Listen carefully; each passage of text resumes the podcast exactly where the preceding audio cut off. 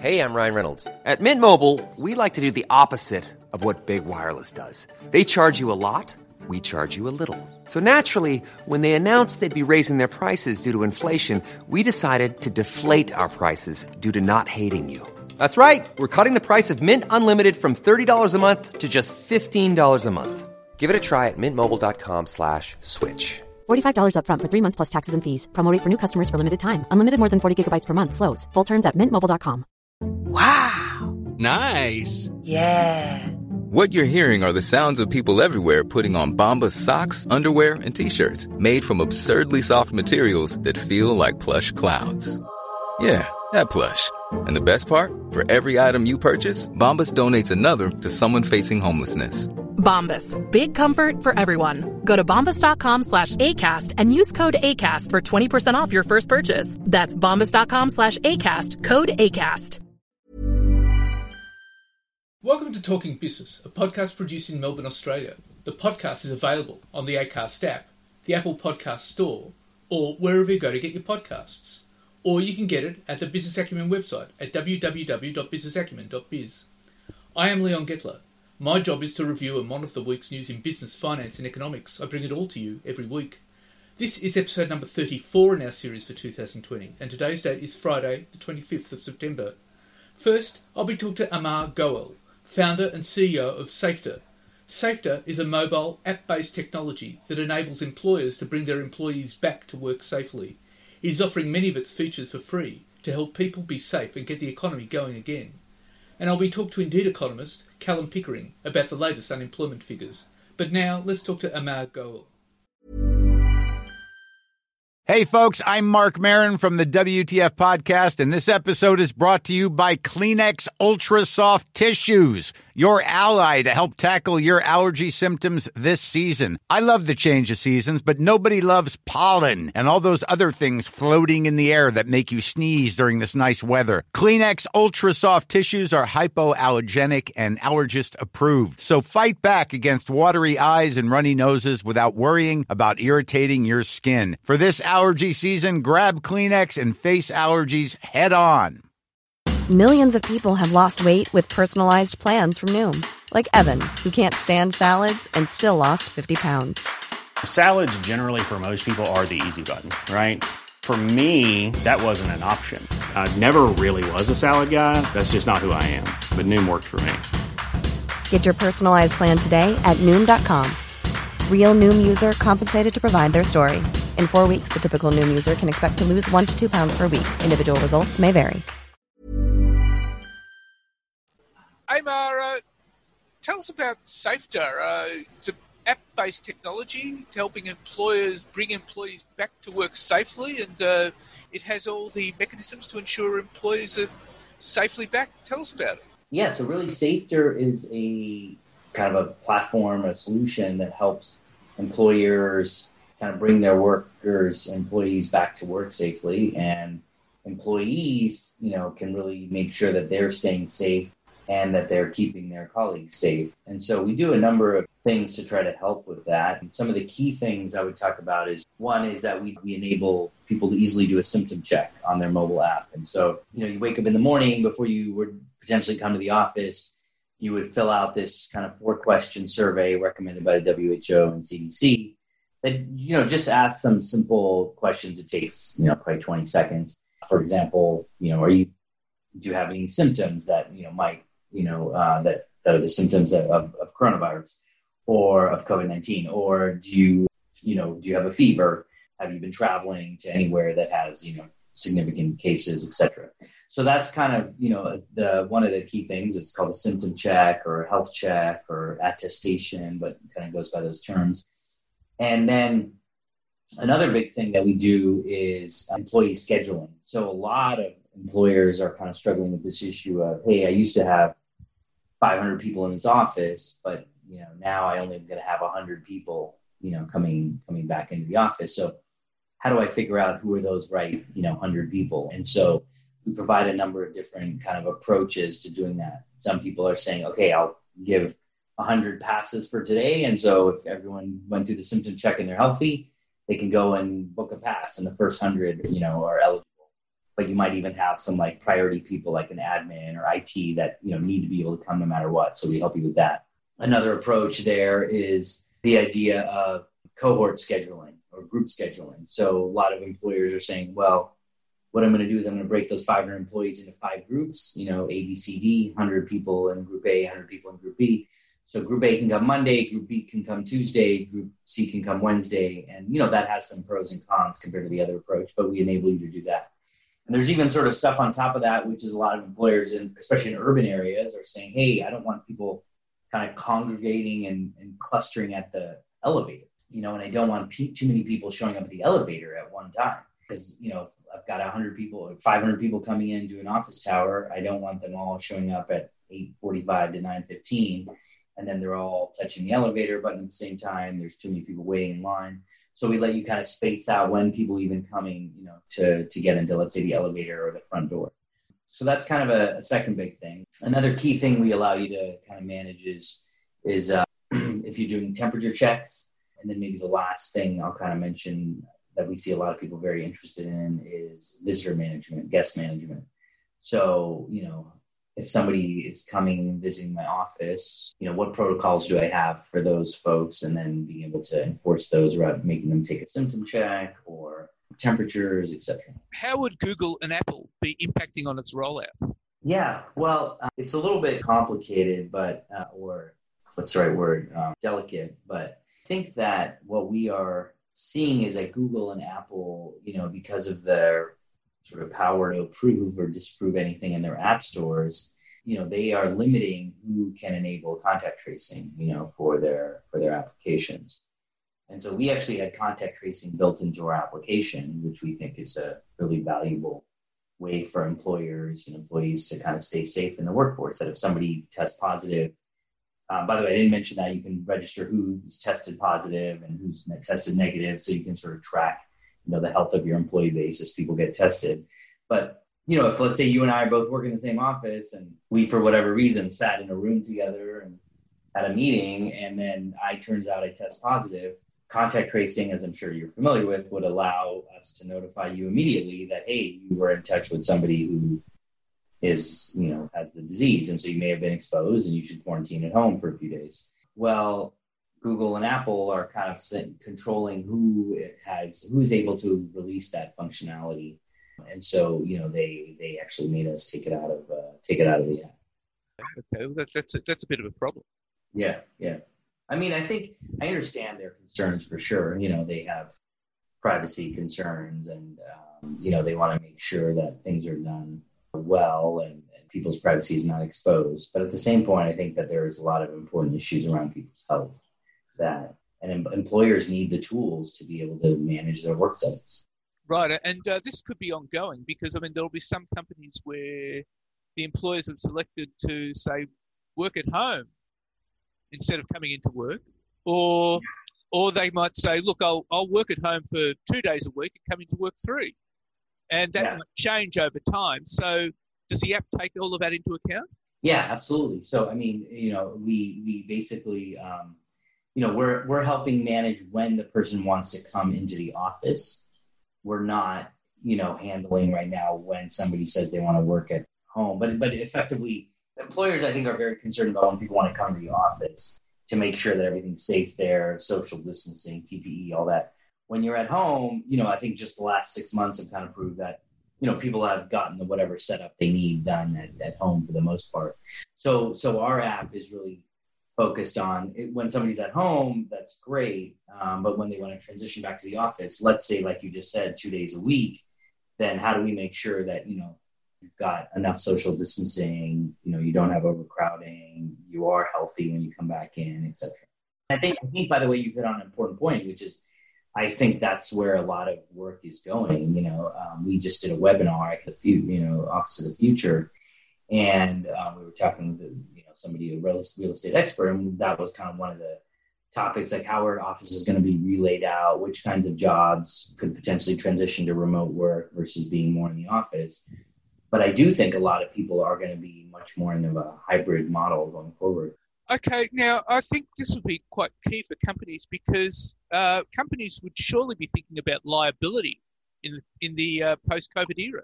Yeah, no, I think I think that that's definitely true. Um, you know, I think that it's important for a lot of companies to make sure that they're a doing the right thing and helping their employees be safe but then also you know there's some value i think in recording that from a compliance standpoint. Um, and frankly there's a lot of you know concern about hey if somebody gets sick i want to make sure that i understand who you know what else has been going on you know were they doing were they filling out their their health survey had we taken their temperature so i think there you know there is a compliance and liability standpoint that employers for sure want to manage I think uh, you're probably going to see a role in companies where HR becomes like a health officer. Yeah, no, you, you it's actually um, it's kind of something we've heard a bunch from HR, right? They're they're basically saying, hey, I'm I feel like I'm now the chief medical officer, and you know I've gotten a whole new set of responsibilities which I wasn't really necessarily qualified to do, and now it's kind of a whole new role that I have to manage and handle. Right. Okay. Okay. So no doubt uh, this uh, Safter app would, would come in handy for yeah. That, that's our hope, right? Is that we sort of take a lot of this burden off of HR, and then we provide them, you know, our safety teams. Depends on you know, different companies. There's many of them have set up like a task force um, that is kind of reviewing this stuff on a. I mean, at first it was on a daily basis, but now probably more on a weekly basis. But HR, you know, is often kind of I think um, tasked with you know taking the bulk of the the onus on and yeah i mean our goal is you know you get these reports you get dashboards so you you know the system sort of is managing itself in the sense of people are you know you, being able to manage all that paperwork and compliance and tracking that you you know would otherwise maybe take a whole person or two people to do. And so the safety app would uh, help fit in with that role help, help manage that work wouldn't it yeah yeah absolutely right Okay, okay, okay. So uh, this will be fairly permanent, I'd imagine, in the workplace of the future, because uh, apart from coronavirus, we're going to have more epidemics in the years to come. Would you? I mean, imagine? I think it's it's definitely. I I really hope not. but you know, I feel like maybe every five to seven years there has been some sort of epidemic, right? Uh, you know, SARS, MERS, you know, et cetera, H1N1. But you know, I think coronavirus uh, has certainly been kind of at a whole nother level where it, you know, literally bring the world to a to a halt. I mean, I think at the peak in April, you know, some two or three billion people were at stay at home and under some stay at home orders. So I think it would help manage through that. Like I said, I frankly hope that there are not other pandemics, at least soon. and um, if, if I hope there never are. And um, but yes, I mean, if there are other ones, obviously our tool would would be able to help with that. But yeah, we're more focused, I would say, to be honest, right now on helping eliminate and beat COVID. Well, Emma, look, thank you very much for your time, and it's a very important app, and uh, we'll all be watching that very closely. Thank you very much for your time. Thank you. And now let's talk to Indeed economist Callum Pickering. Well, Callum, uh, What's your assessment of the latest unemployment figure? Gone down from 7.5% to 6.8%. But uh, what's the view about it? The unemployment rate was actually expected to increase slightly um, from the 7.5% rate it was last um, month. So a decline to 6.8% was certainly a, a welcome development as too was the overall employment gains. 111,000 uh, people rejoining the, the workforce in August, and that brought the gains over the past three months up to uh, 458,000 people. Um, so we're certainly heading in the in the right direction. But uh, we had a divergence between uh, Victoria and the rest of the country. Yeah, that's right. Um, you know, we, we definitely have a, a two-speed economy right now. Um, the Victorian economy is struggling, and that's reflected in their labour market figures, employment in Victoria fell by 42,400 people in August, and overall employment's down around 5.5% since March, and that compares with a 2.4% decline for the rest of the country. Um, the, the likelihood is that the Victorian labour market isn't going to meaningfully improve until those restrictions can be lifted. So does that mean Victorian employment will be a drag on Australia's economic recovery? Well, it certainly will be. Yeah, as, as I said, uh, Victorian employment is down 5.5%, which is a considerable amount since March, whereas the rest of Australia is down 2.4%. That's not a great result. I mean, that, that's a big decline in normal circumstances, but given where we were just a few months ago, the rest of Australia is in a, a much more optimistic situation, and you would expect that recovery to continue for the rest of Australia. Um, but there is that risk that Victoria could provide a bit of a drag on, on that recovery. And what that basically means is that uh, the rest of the country may grow a little bit slower than they otherwise would have because of that weakness in Victoria and that weakness spilling over to other um, sectors and regions of the economy. Do the figures actually um, do justice to the economic damage caused by COVID 19? Well, there's always devil in details. Um, so while the unemployment rate has certainly improved um, down to 6.8%, underemployment is a big issue. Right now it's at 11.2%. That is very high by historical standards. It's also worth bearing in mind that around 90% of the jobs created over the past three months have been part-time jobs. Um, so a lot of people are really getting the hours that they would normally be accustomed to. And that's a reminder that this recovery is really a two-step process. One is getting people back into work. The second step is getting people back into the, the hours that they normally work as, as well. And so we do need to sort of take a step back and look at the big picture when we're analysing these data. We can't just focus on the unemployment rate because there's so much more going on across the labour market. Okay, and of course, uh, I mean, if you have a big increase in work in part-time work, it means there's going to be a lot more underemployed people in the workforce. Would that be right? Yeah, that's absolutely correct. And, you know, one of the things we have observed over the past three months is that the unemployment rate has improved, but there hasn't really been a meaningful change in the underemployment rate. Um, that's taking a lot longer to, to come down. And part of that is because a lot of the jobs that are being created are part-time right now.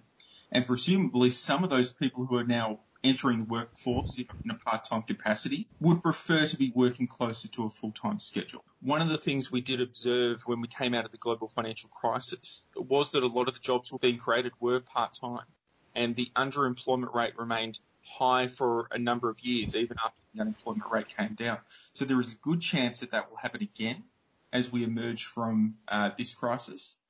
And that means that we do need to look at these sort of broader measures of labour market conditions to get a, a proper assessment of what's going on. Well, the other issue too is uh, the changes with JobKeeper and JobSeeker, and that surely will have an impact on the unemployment rate. Well, absolutely. The, the economy's really been held together um, by JobKeeper and JobSeeker since earlier this year. I mean, those two policies are, are the reason why the unemployment rate didn't spike above 10%. We, at the end of September, the, those policies are being diminished somewhat. They're, they're still in effect until March next year, but they're just not going to be as sizable as they have been since the crisis began. And that could certainly prove disruptive for a lot of Australian businesses and households that have come to rely on those measures. Um, so I, I expect that the labour market recovery could maybe not take a step back, but certainly slow down as we transition into that lower rate of, of JobKeeper and job JobSeeker payments. That suggests that maybe the unemployment rate as JobKeeper is diminished. Could that suggest that uh, unemployment could actually increase again? Well, it, it's certainly a risk because the economy has come to rely on these policies so much. Um, it has created a somewhat distorted view of how strong the Australian economy is and how well the labour market is doing.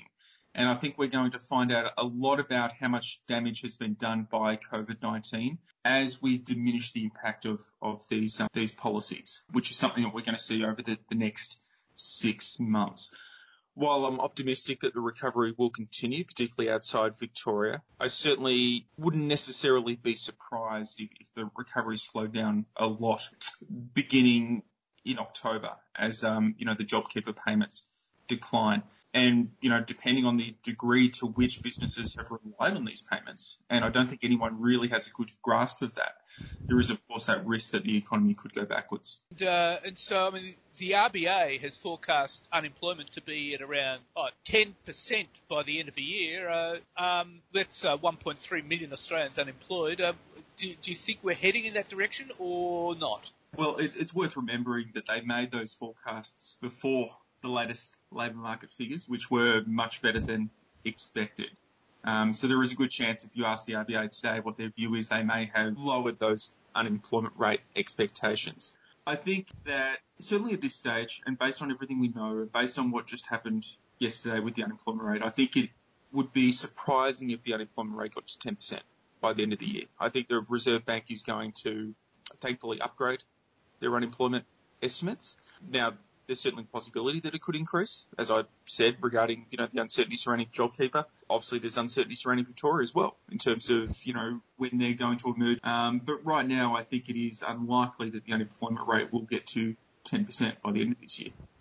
Okay, of course, and of course we have a budget coming up in October. So, uh, do, do you, what action do you expect the government could take to address this issue? Well, what I really want to see from the government is, is a firm plan for the future from a fiscal perspective. So we've had a lot of support measures that have kept the economy afloat over the past six months, and, and, those policies will remain in place for the next six months to a diminished degree.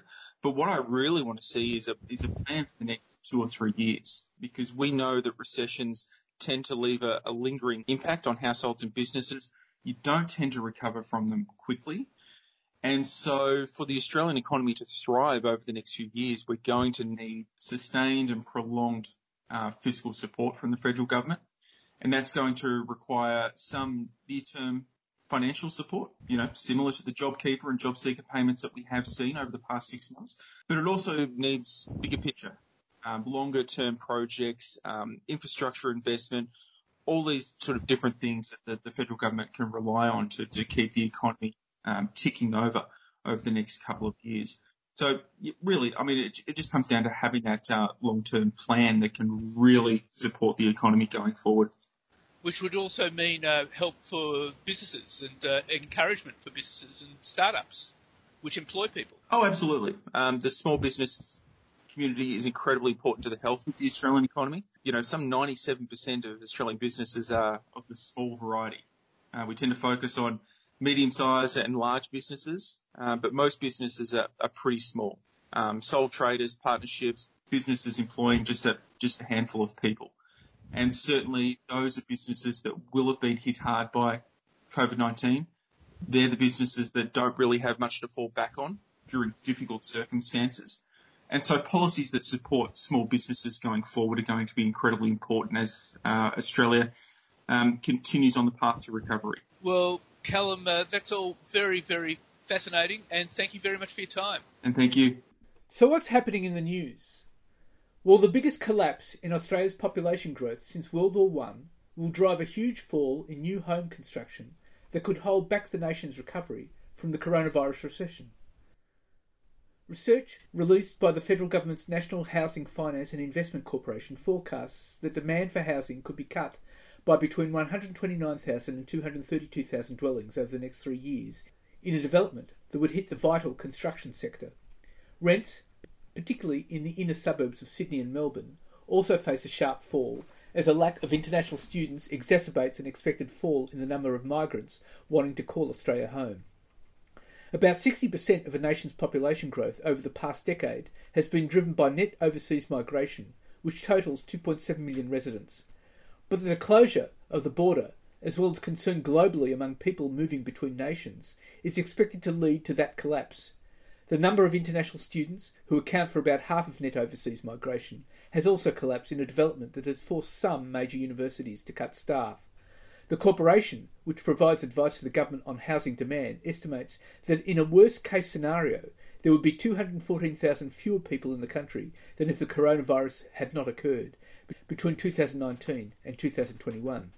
It would be the biggest slowdown in population growth since 1916 and 1917, when hundreds of thousands of Australians were overseas involved in World War One.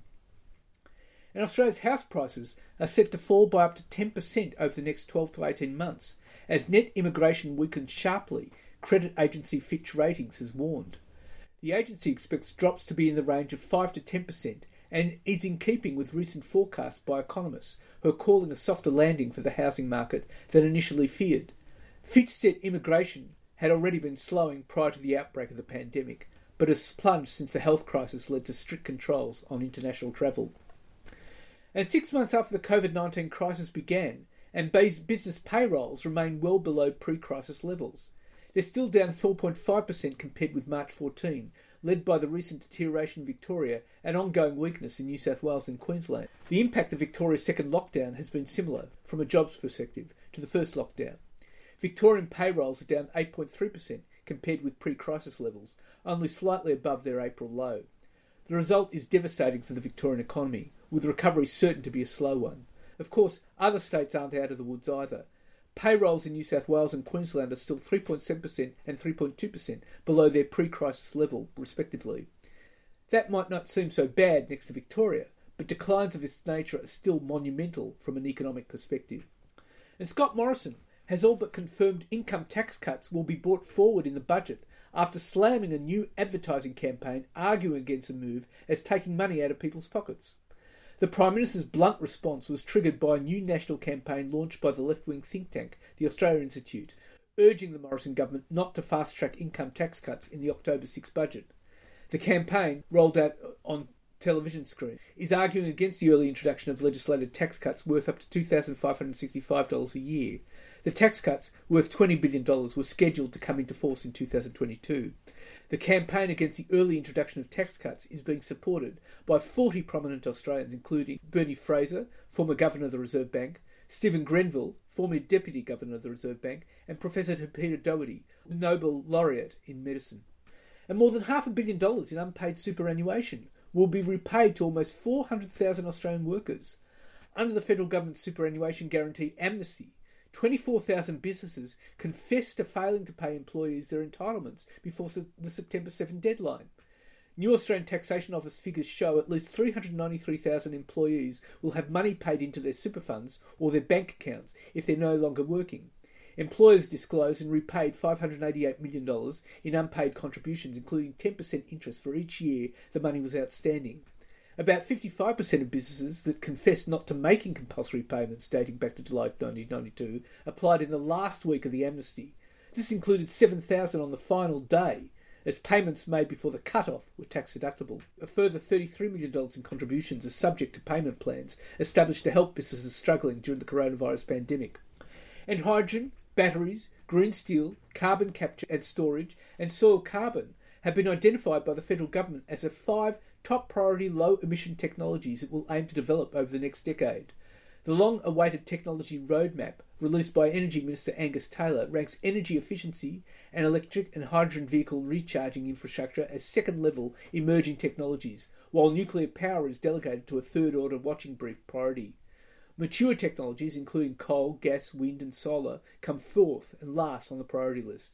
The latter will no longer warrant government investment unless there's a clear market failure and intervention is warranted.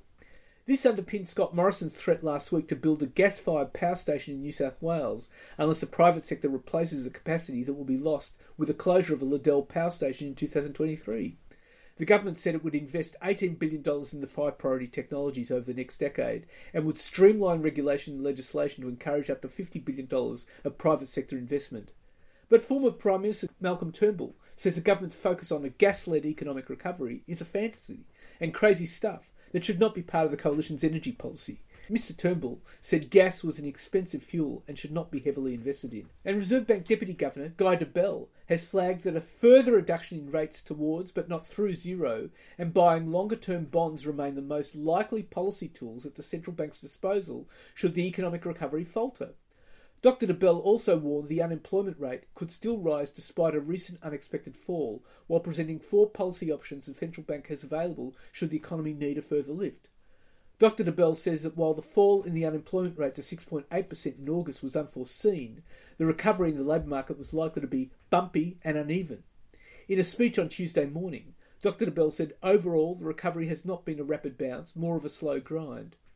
As the outlook for the Australian economy unfolds, the board will continue to assess the merits of the range of monetary options to best support the economic recovery, he said. The country's second most senior central banker repeated that given the RBA's forecast for growth out to the end of 2022, it was highly unlikely that the cash rate would be lifted over the coming three years. The Deputy Governor said that under its central scenario, it would be more than three years before the economy neared a full employment level that would push inflation towards its target band. And the NBN Co will spend $4.5 billion over the next two years to provide almost 10 million households and businesses with the option of high speed fibre in a change of political direction by the coalition government. Years after building a controversial system which mostly used copper to connect homes to fibre nodes in the street, the government announced on Wednesday an upgrade which will devote $3.5 billion to laying high speed fibre cables down streets past homes. Householders looking for vastly higher web speed will be able to have their homes connected by fibre to the network free of charge. They will, however, pay higher prices for their broadband plan, in line with the $149 a month paid by consumers already connected directly by fibre. These prices will continue to be set by retailers. On Tuesday, NBN announced a similar plan for business. At a cost of $700 million, about 1.4 million businesses would be eligible to have fibre rolled out to their premises free of charge. It will spend an initial $300 million improving internet services in the regions. The three initiatives, business, households and the region, add up to $4.5 billion investment in faster services. The money will be borrowed. The government will badge the upgrade as a, as a recession busting infrastructure initiative that should create 25,000 jobs, including 16,600 in industries such as construction, engineering, project management, transport, and retail trade. With more people working from home, the government also forecasts the upgrade will boost GDP by $6.4 billion a year by 2024. It will also boost the NBN's attractiveness should the government choose to privatise it.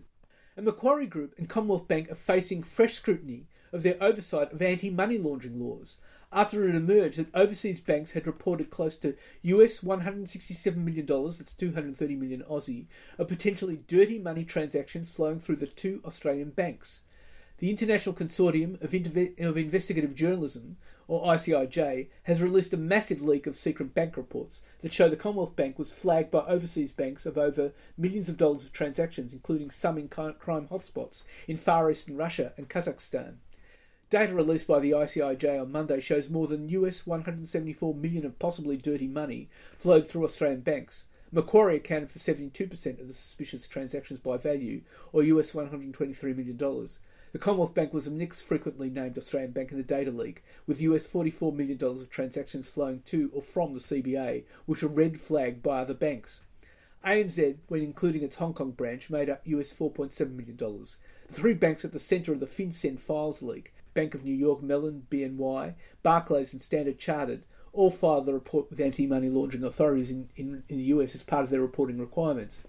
Banks around the world are required to report suspicious transactions to anti money laundering regulators to stamp out dirty money dealings, including the funding of terrorism and organised crime activities such as drug dealing and tax evasion. It is not clear whether the Australian banks reported the transactions to the local money laundering regulator AUSTRAC.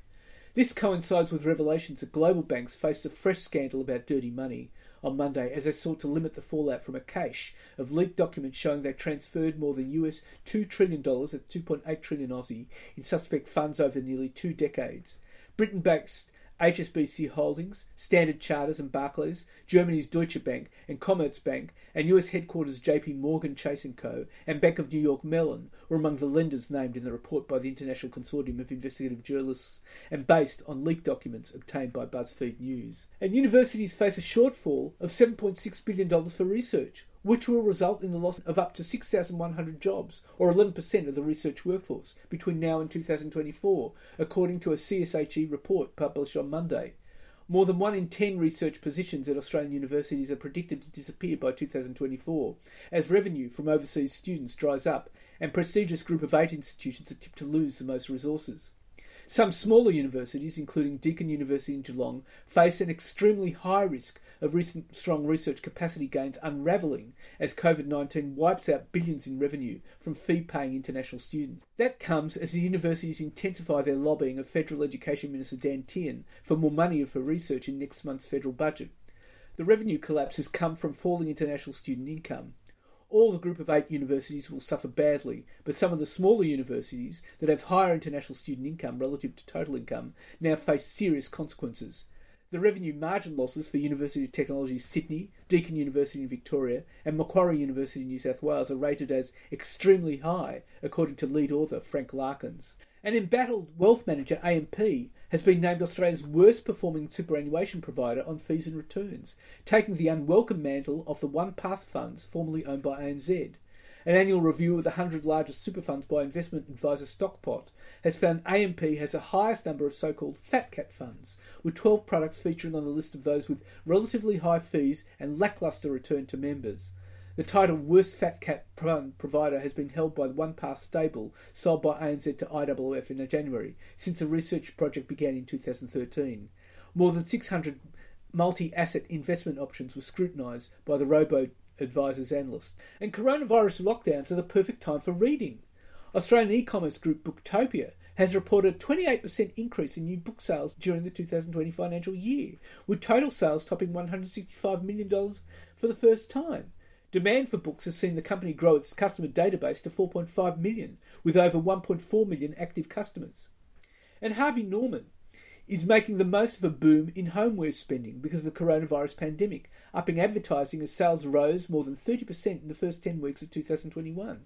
Harvey Norman said that aggregated sales revenue rose 30.6% during the period from 1st of July 2020 to the 17th of September compared to the same period a year ago. Less than a month after reporting a 26% increase in full year tax profit to 636 million in 2020, Harvey Norman flagged a pre-tax profit of 178 million dollars for the 2 months ending August, an increase of 186% on the 62.3 million earned in the same period a year ago. And COVID-19 has fueled an online sales surge at Trans Tasman retailer Kathmandu, but the bounce from bricks to clicks has been unable to offset temporary store closures, with the group's profits slumping 86% to New Zealand 8.1 million, that's 7.5 million Aussie. Online sales soared 63% to New Zealand 106.4 million in the year to July 31, representing 15.7% of direct to consumer sales. Chief Executive Xavier Simonet said it was a transformational year for Kathmandu, which also included the $350 million of Australian surf brand Rip Curl and the company tapping into Uber's network of drivers to streamline its online sales and bolster its omni-channel strategy. Temporary store closures wiped New Zealand $50 million off the group's revenue, but it was still able to increase sales 48.7% to New Zealand 801.5 million, thanks to the Rip Curl acquisition, which contributed New Zealand 315.7 million from November 19 to July 20. Meanwhile, its core Kathmandu brand generated New Zealand 426.4 million, a decrease of 9.7% compared with 2019. Revenue from Oboz, a Montana-based footwear brand, fell 15.2% to US 37.8 million, or 52.8 million Aussie. And a study of top technology executives at a large number of Australia's biggest organisations has found they expect 43% of workers will be working from home after COVID 19 restrictions end, and that there are significant plans to increase spending on innovation. Research firm Adapt surveyed 220 of the largest local corporate and government organisations about their response to the COVID 19 pandemic and found the surge in remote working was likely to recede once restrictions ease, but to nowhere near the level before March. The report predicts that 43% of an organisation's staff will be away from their offices at any given time, rather than that percentage working permanently from home. Before COVID 19, ADAPT says this figure was 12%. It has been 73% during lockdown. Of the organisations surveyed, 69% said they were comfortable maintaining the current distributed workplace indefinitely. And that's it for this week. And next week I'll be talking to the founder of Mingle Seasoning, Jordan Evans, who's just recently launched three more seasoning flavours into one 850 Coles supermarket, a deal worth around $1 million. And I'll be talking to economist Saul Eslake about what to expect in the forthcoming budget. In the meantime, you can find me on Twitter at Talking on Facebook and on LinkedIn. And if you want, leave a comment. Wishing you all a safe and healthy week, and looking forward to bringing Talking Business next week.